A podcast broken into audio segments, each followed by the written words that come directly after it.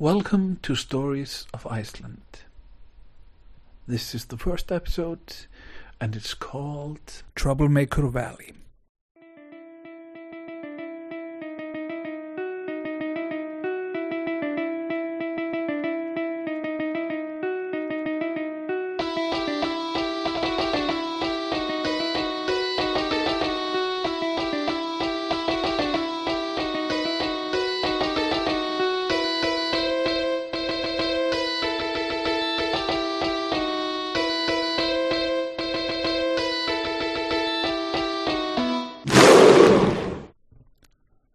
Iceland is in the North Atlantic. Its capital city is Reykjavik. If you can, please take a look at a map of Iceland. What does it remind you of? Icelanders say that their island looks kind of like a sheep. The Westfjords Peninsula in the northwest is the head. The two lower and thinner peninsulas in the west, Snæfellsnes and look like two feet. In the northeast, the Langanes Peninsula is the sheep's tail. Underneath the tail, there is a fjord where you might say that the sun never shines. Perhaps you do not see the resemblance between Iceland and a sheep. Maybe the point is that Icelanders have a strange fascination with what Wikipedia calls a quadrupedal ruminant mammal. For us, it is much more. It was our main foodstuff for a thousand years. It kept us fed and it kept us warm in more ways than one. When we talk about money, we talk about fie, which is another word for sheep. When my great great grandfather killed the Frenchman, it was because the man was trying to steal sheep. In this episode, I'm going to focus on a valley which is in the middle of northern Iceland, midway between the head and tail of the sheep. You can find it by searching for the long fjord that cuts down the back of the sheep. That is Eyjafjörður, literally the fjord that has an island in it. The island in question is Hrísey, and if you can spot it, you can see the small fishing town of Dalvik on the coast, southwest of the island. The town's name means Valley Bay, so you might begin to see a pattern in Icelandic toponyms. Icelanders use place names that are often very literal.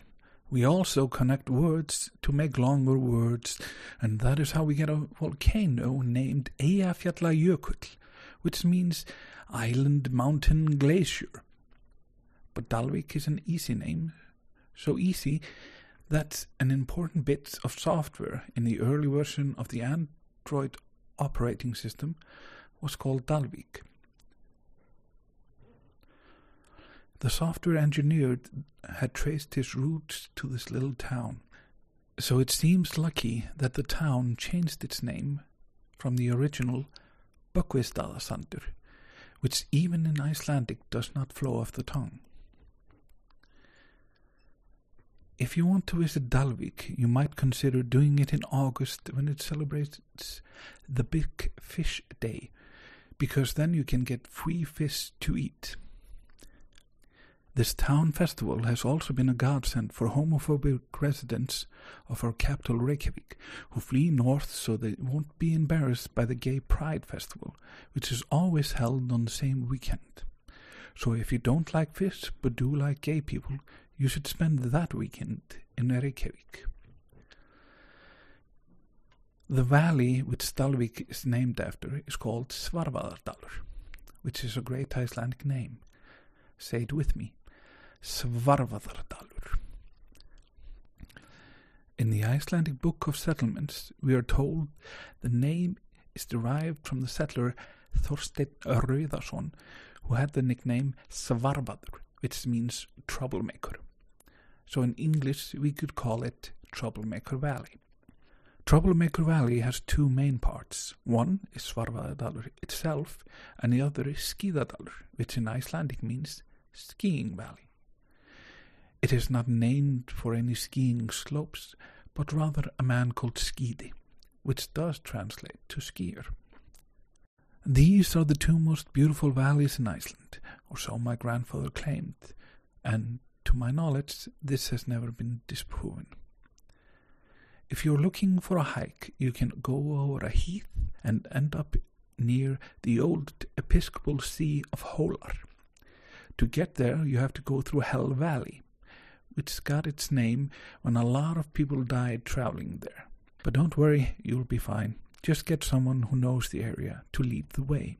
Troublemaker Valley has its own Icelandic saga, which is called Svarfdæla, the story of the people of Svarfaðardalur. There we find a narrative about the first settlers in the valley and about how, why, and when they killed each other. Our friends Thorstein Troublemaker and Skidi the Skier are prominent characters there. But I would rather focus on another character, Klaufi Snækollsson. His first name, Klaufi, is related to the English word cleave, but in Icelandic the meaning has morphed and now it means somebody who is bumbling or a klutz. The saga of Troublemaker Valley has more weird names. We have a man called Pig, another named Beardy, one whose name in modern Icelandic means ugly but used to mean pretty, and the father of Klaufi the Klutz was called Snowy Head. I don't know the story behind the name, but I'd like to think that he had a problem with dandruff. His son, Klaufi the Klutz, was a berserker. Such men are great in battle but bad as neighbors. He was a hothead and prone to killing people when they annoyed him, and he was easily annoyed. In the true spirit of the Icelandic sagas, he was also a poet. He was very romantic and loved the most beautiful woman of his time, Ingveldur Pretty Cheeks. His main problem, aside from his temper, was that Pretty Cheeks didn't love him back. Even though he was only an ugly, ill-tempered poet, Klaufi the Klutz was also the nephew of Thorstein Troublemaker, and with the help of his powerful family, he was able to force Pretty Cheeks to marry him. It was quite obvious that this marriage was a bad idea. Klaufi's cousin, Karl the Red, even said that the marriage would be the death of him. That prediction, like every prediction made in the Icelandic sagas, came true. When he was trying to get in bed with his beautiful wife, she called out her brothers who chopped off his head. While most people would have given up at that point, we must remember that Klaufi was a berserker and a poet, and most importantly, a romantic. He picked up his head and went to see his cousin, Karl the Red, and told him that he wanted revenge. Karl does his family duty and goes to fight those responsible. One of them is a man named Pig. And when Karl has killed him, he says, That's how people from my house chop pigs. But the battle was not won until Klaufi himself came to fight. He turned up with his own severed head and started beating people with it. Then, for some reason, his enemies started to flee. Even after he won the battle, Klaufi sticks around for a while. He ends up killing his wife's lover, and after that his cousin Karl has had enough and digs his body out of his burial mound. Then the body is burned and the ashes buried near what is now the farm Klaufabrekka, the hill of the Klutz. On that farm, my great grandmother was born in 1881. Her name was Steinunn Sigtryggsdottir. She married my great grandfather, and they had six children. They worked hard, as all poor Icelanders had to do, and were paying for the farm they lived on. But in 1910, the manager of their bank disappeared with all their savings. He ended up in Canada, where he lived a long life after starting the Icelandic tradition of thieving bankers.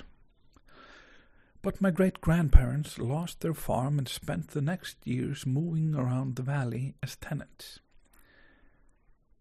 So when my grandfather was born in 1913, they were poorer than ever. A telling story is when his mother saw her neighbor pour milk into a bowl for a cat, she said, I could cry into that bowl, since he had no milk for her own children. She died before my grandfather turned ten, and he and his siblings were split up and put into the Icelandic traditional foster care system, where children were housed with the lowest bidder while their father had to find work where he could. My grandfather once told me a story about his neighbors in the valley. There were three siblings living on a farm, two men and a woman. One of the brothers was mentally challenged, and when his siblings had to leave him alone, they put him on a leash so he couldn't go anywhere. That memory troubled my grandfather, and it makes it clear that at that time and place it wasn't easy being different. In the same year my grandfather was born, another boy was born in nearby Akureyri. His name was Johann Christian Peterson.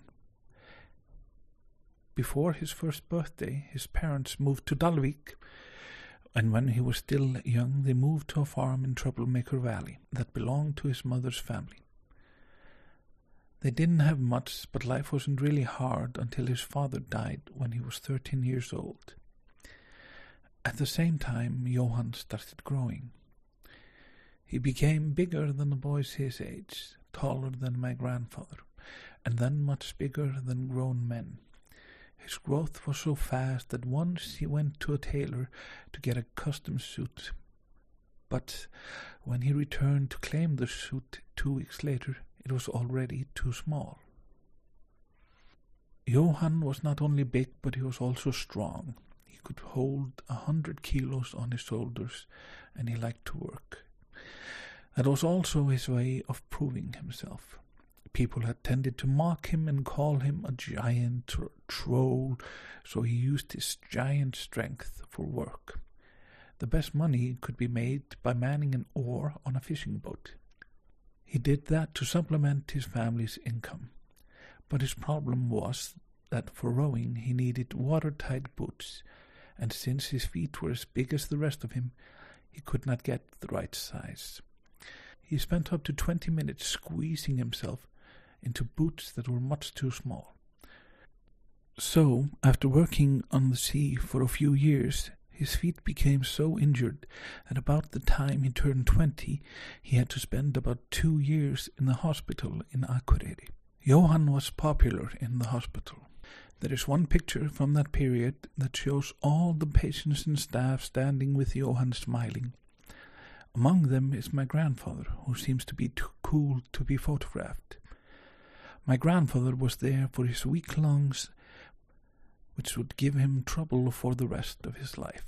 My grandfather and Johann were probably there on the 2nd of June 1934 when an earthquake shook the hospital so hard that the ceiling seemed to go in waves, and my grandfather had to hold down a recently amputated man who was trying to run outside.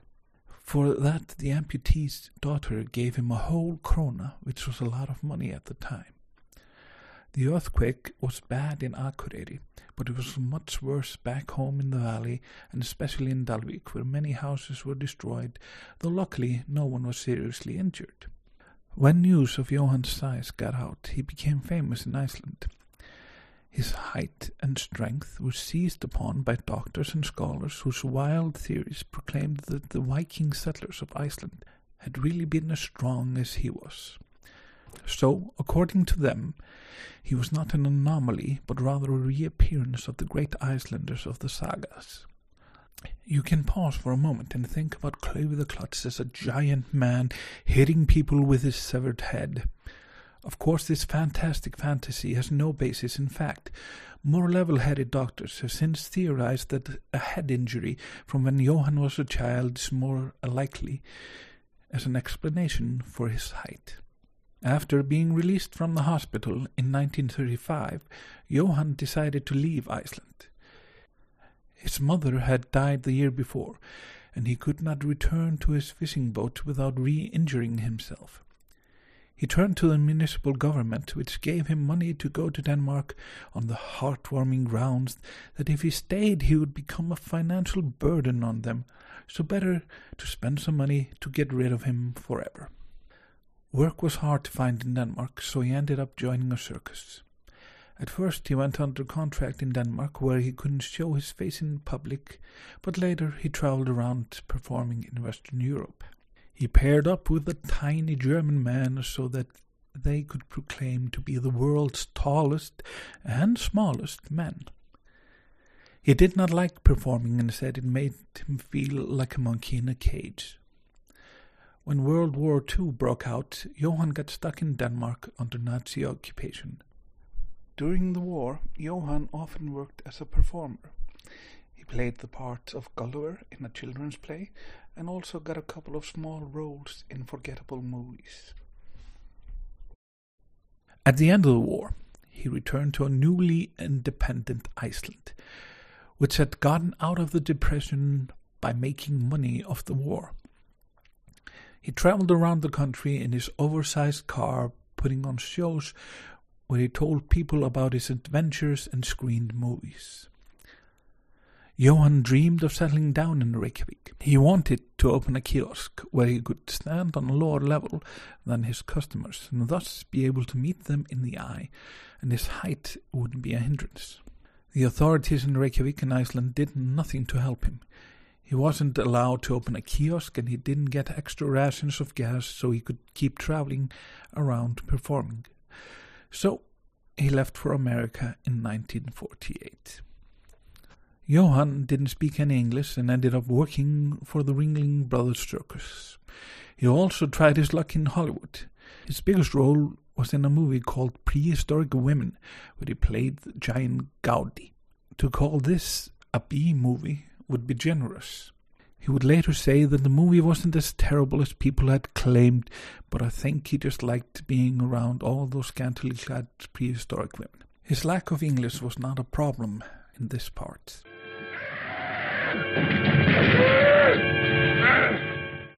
Unsatisfied with the pay he got from the movie, he settled in the American carnival circuit. He proclaimed himself to be the Viking giant and spent the off season in a carnival town in Florida where he played Santa every Christmas. He visited Iceland occasionally, often to get medical treatment, which would have been much too expensive in the US. When he got older, the Icelandic parliament gave him a regular salary to help him.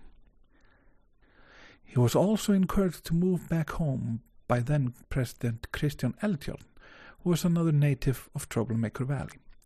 The president's name was not patronymic, as is the custom in Iceland, but rather a family name, Eldjárn, which means fire iron.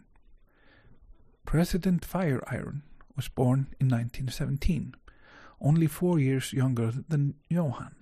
He was from a more affluent family than Johann and had been an archaeologist and a curator at the National History Museum before he became president in 1968.